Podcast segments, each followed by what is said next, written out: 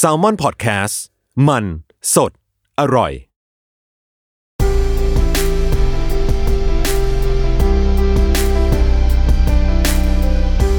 อินเอียร์พ็อกเก็ตบุ๊กหลับตาฟังหนังสือ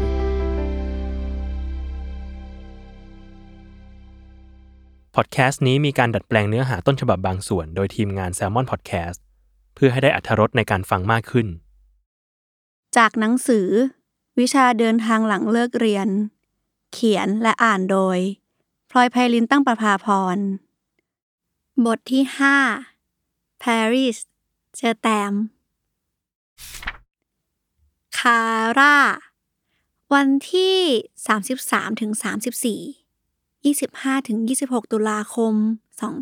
2561 อัมสเตอร์ดัม ปารีส บ่ายโมงกว่า เราเดินออกมานั่งคาเฟ่แห่งหนึ่งในย่านดัมสแควร์ เพื่อจิบช็อกโกแลตร้อน เมนูที่คู่กับการเดินทางของเรามาทุกประเทศ ซึ่งจะว่าไปแล้ว นี่อาจจะเป็นช็อกโกแลตร้อนแก้วสุดท้ายในทริปนี้ เพราะหลังจากที่เราไปถึงปารีสและเจอเพื่อนแล้วคงเที่ยวเล่นด้วยกัน จนไม่มีเวลามานั่งดื่มช็อกโกแลตร้อน เราคิดอะไรเลื่อยเปื่อยอย่างนี้ ที่จริง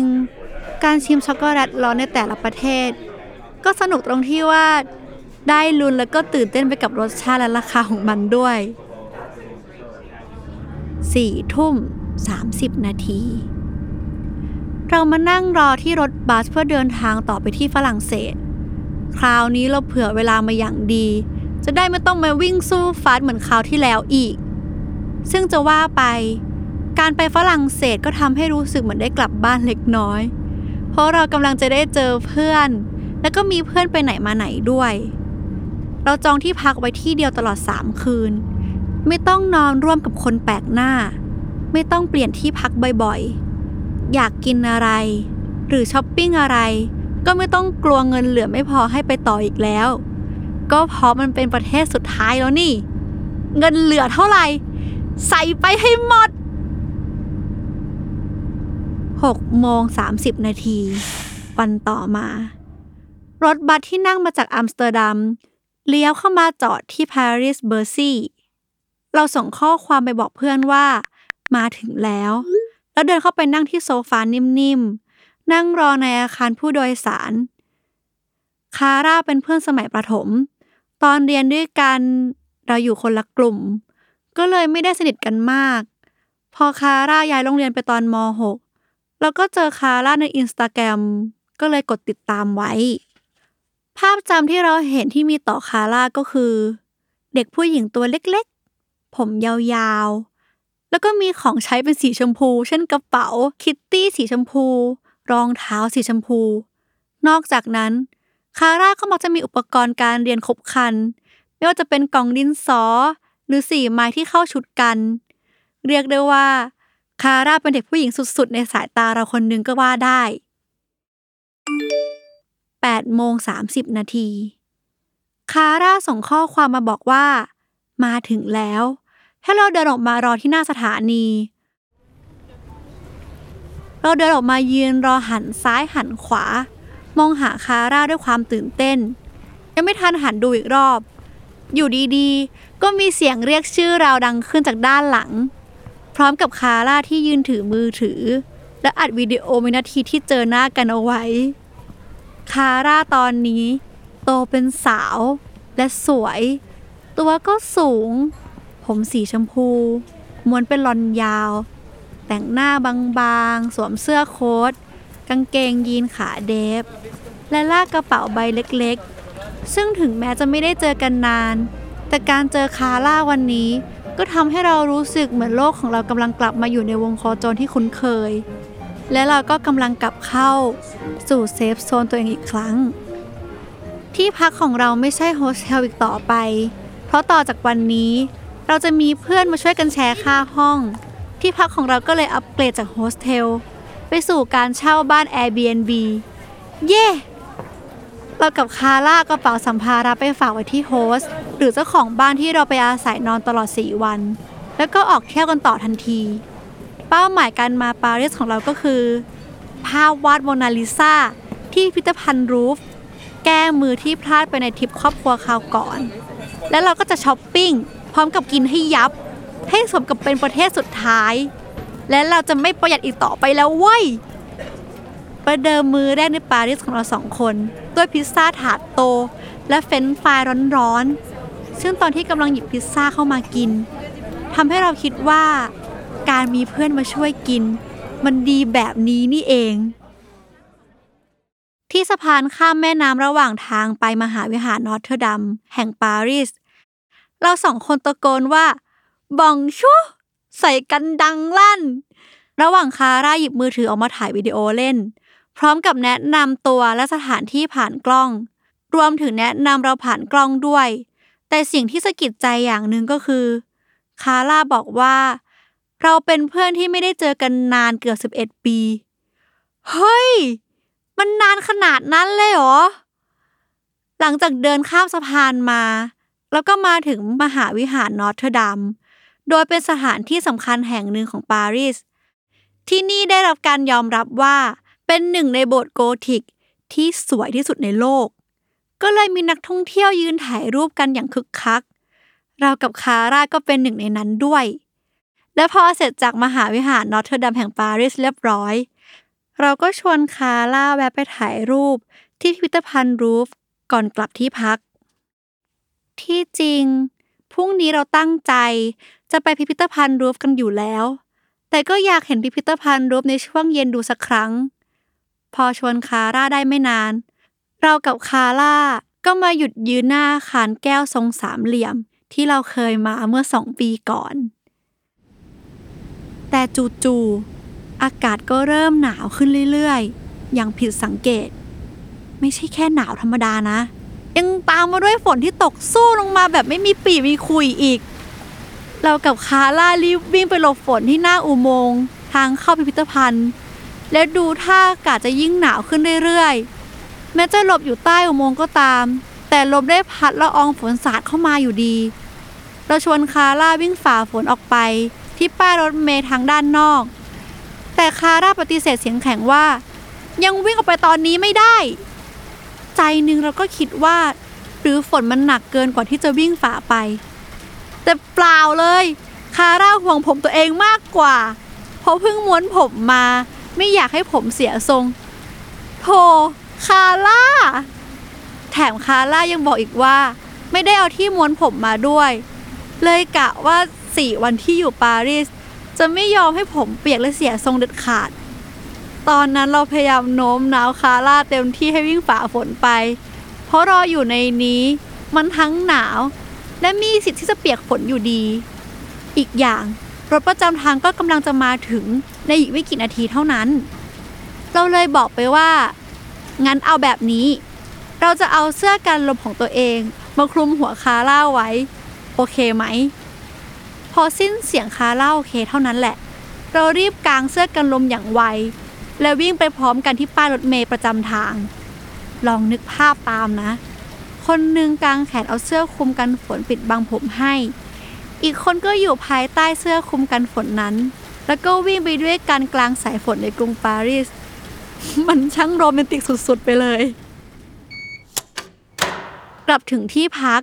อาบน้ำเปลี่ยนเสื้อผ้าเรียบร้อย นึกขึ้นได้ว่า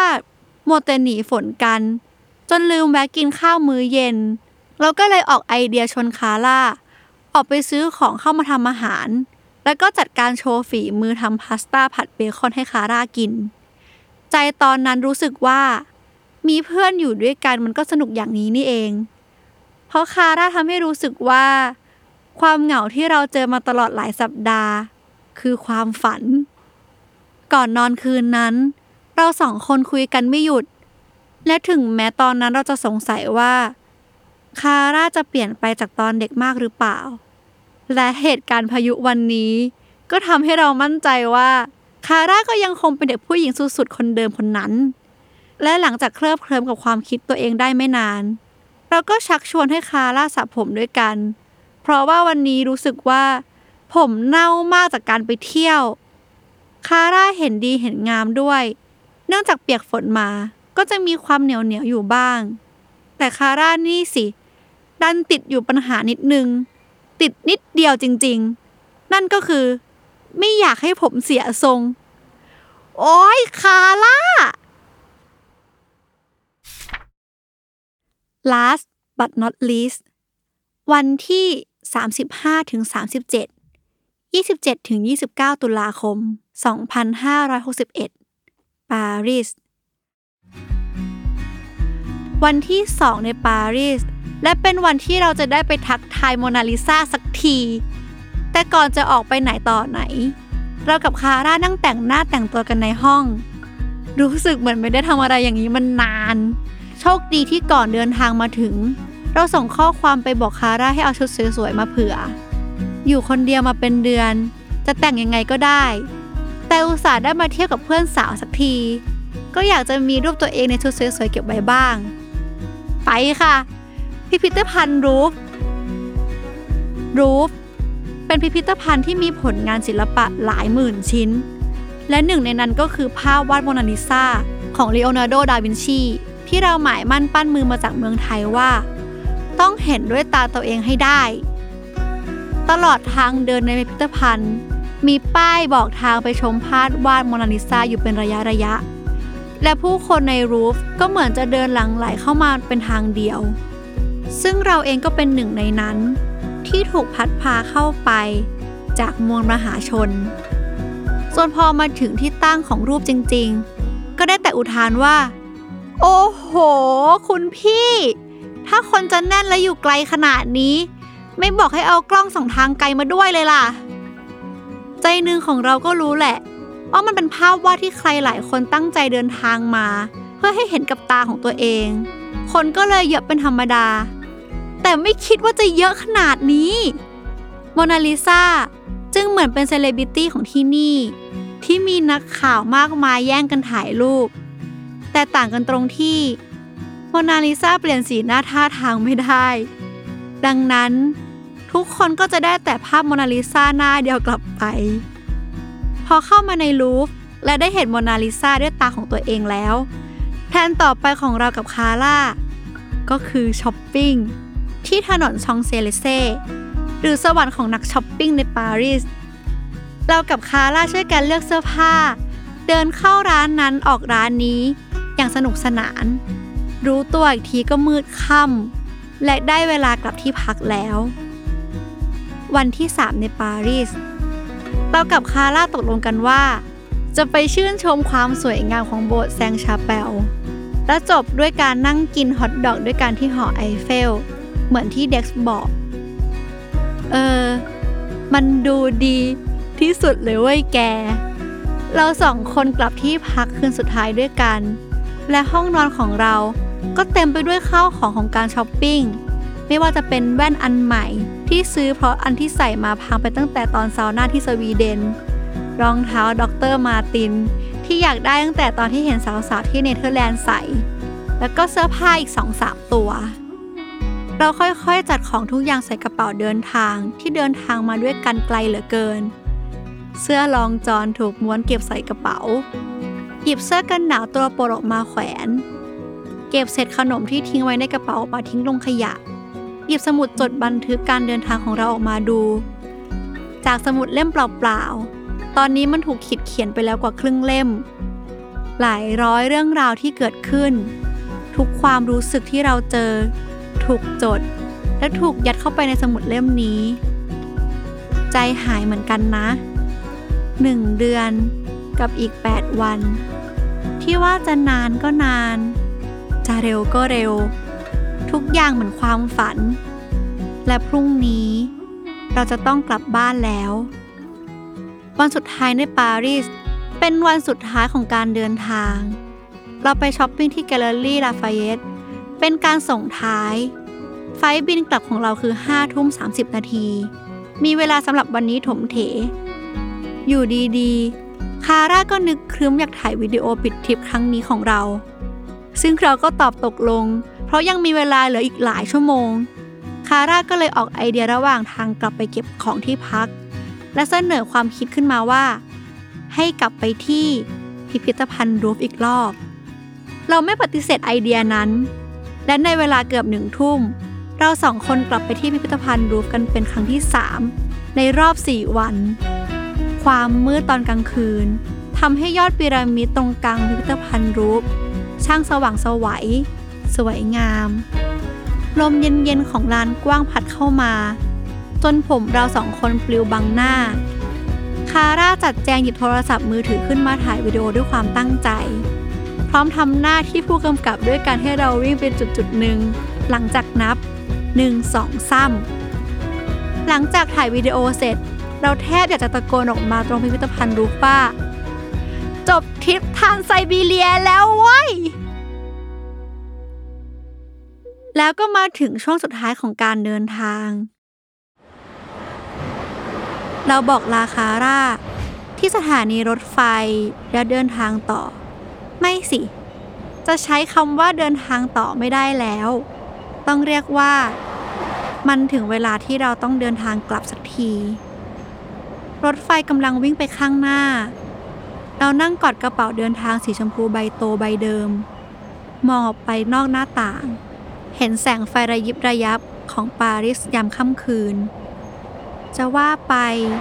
วิวหลายร้อยวิวที่ได้เห็นในการเดินทางครั้งนี้ ก็มีแต่หน้าต่างรถไฟนี่แหละ ที่ทำหน้าที่เป็นเหมือนเฟรมประกอบ ตั้งแต่ภูเขาลูกใหญ่ และดวงจันทร์ดวงโต ตอนที่อยู่ที่ปักกิ่ง ทะเลทรายที่มองโกเลีย ป่าและภูเขาที่มองออกไปเห็นทะเลสาบไบคานหรือป่าไม้สีเหลืองของฤดูใบไม้ผลิแล้ววิวบ้านเรืองหลังเล็กๆ ตอนเข้าประเทศฟินแลนด์ ในใจเราก็ได้แต่ชมตัวเองว่า เก่งเหมือนกันนะเจ้าพลอย สิ้นเสียงความคิดในใจ เสียงประกาศบนรถไฟของฝรั่งเศสก็ดังขึ้นมาแทนที่ ซึ่งนั่นเป็นการบอกให้รู้ว่า เราต้องลงที่สถานีต่อไป เพื่อเดินทางไปยังสนามบิน เราลุกขึ้น เตรียมแบกกระเป๋าขึ้นหลัง แต่เดี๋ยวก่อน นี่มันขบวนรถไฟสุดท้ายในทริปนี้แล้วนี่ท่าอากาศยานนานาชาติปารีสชาร์ลเดอโกล หลังจากเช็คอิน โหลดกระเป๋าทำ tax refund อะไรเรียบร้อยแล้ว ระหว่างทางเดินเข้า gate เราเดินผ่านร้านแบรนด์เนม และโซนดิวตี้ฟรี ที่พยายามจะหลอกล่อเงินในกระเป๋าของเราเป็นครั้งสุดท้าย แต่ก็ตัดใจเดินผ่านมาได้เกือบตลอดทาง ยกเว้นตอนมาเจอสตาร์บัคที่คุ้นเคย ไม่รู้อะไรดนใจ ให้เดินเข้าไปในร้าน แล้วเลือกที่นั่ง วางของ แล้วเดินไปสั่งช็อกโกแลตร้อน มานั่งดื่มคนเดียวอีกครั้ง Excuse me one hot chocolate please บทเรียนสุดท้าย เราทำได้ ติดตามรายการอินแต่เดี๋ยวค่ะ ยังไม่จบนะคะ สรุปเดินทางมาถึงตอนนี้แล้ว ได้คำตอบหรือยังว่า เรียนจบแล้วทำอะไรต่อ ได้แล้วสิ เพราะคำตอบของเราก็คือ ไม่มีคำตอบ การเดินทางครั้งนี้ ไม่ได้ทำให้เราได้คำตอบว่า อยากจะทำอะไร หรืออยากจะเป็นอะไร แต่มันทำให้เราเห็นว่า เราเป็นอะไรก็ได้ ถึงจะมีใครบอกว่า คนเราต้องทำงานที่ตัวเองรัก แต่ก็ไม่เสมอไป เพราะบางครั้ง งานที่เรารัก อาจจะไม่ตอบโจทย์พื้นฐานในชีวิตเราก็ได้ ไม่เคยมีใครยืนยันได้ว่าทำงานที่รัก เราจะมีความสุขเสมอไป แล้วก็ไม่มีใครเคยบอกว่า ถ้าไม่ได้ทำงานที่รักแล้ว จะไม่มีทางมีความสุขได้เช่นกัน เราทุกคนมีข้อจำกัดของชีวิตที่แตกต่างกัน เหมือนเรากับงานแสดง ถึงแม้จะบอกว่าไม่ใช่งานที่เรารัก แต่เราก็ไม่เคยพูดว่าเราเกลียด เพราะสิ่งที่ทำให้เราเดินทางมาถึงตอนนี้ ส่วนหนึ่งก็เป็นเงินที่เราได้มาจากงานแสดงเนี่ยแหละ ดังนั้น ตัวแปรสำคัญในชีวิตเรา อาจจะเป็นการที่เราไม่ได้ทำงานที่รัก แต่เราก็ทำงานที่เราได้รับโอกาสให้ดีที่สุด เพื่อต่อยอดไปในสิ่งที่เรารักในอนาคต หรือไม่เราอาจจะหลงรักงานที่ทำอยู่ในปัจจุบัน เหมือนที่คุณไบอันบอกก็ได้ ใครจะไปรู้และถ้าจะมีใครคิดว่า เราโชคดีที่มีโอกาสได้ทำงาน และออกเดินทางในอายุเท่านี้ ก็คงจะบอกว่า ใช่ เราโชคดี แต่ก็อย่าลืมว่า คนที่ทำตามความฝันของตัวเองได้สำเร็จนั้นน่าภูมิใจ แต่คนที่ไม่ได้ทำตามความฝันของตัวเอง เพื่อไปทำสิ่งที่สำคัญกว่า ก็น่าภูมิใจเช่นกัน สรุปแล้วพลอยเรียนจบแล้วทำอะไรต่อ ก็คงจะเป็นหนังสือเสียงไฟล์นี้ ที่ทุกคนกำลังฟังอยู่ตอนนี้ ขอขอบคุณทุกคนที่ร่วมเดินทางกันมา จนถึง EP สุดท้ายนี้นะคะ ด้วยรัก พลอย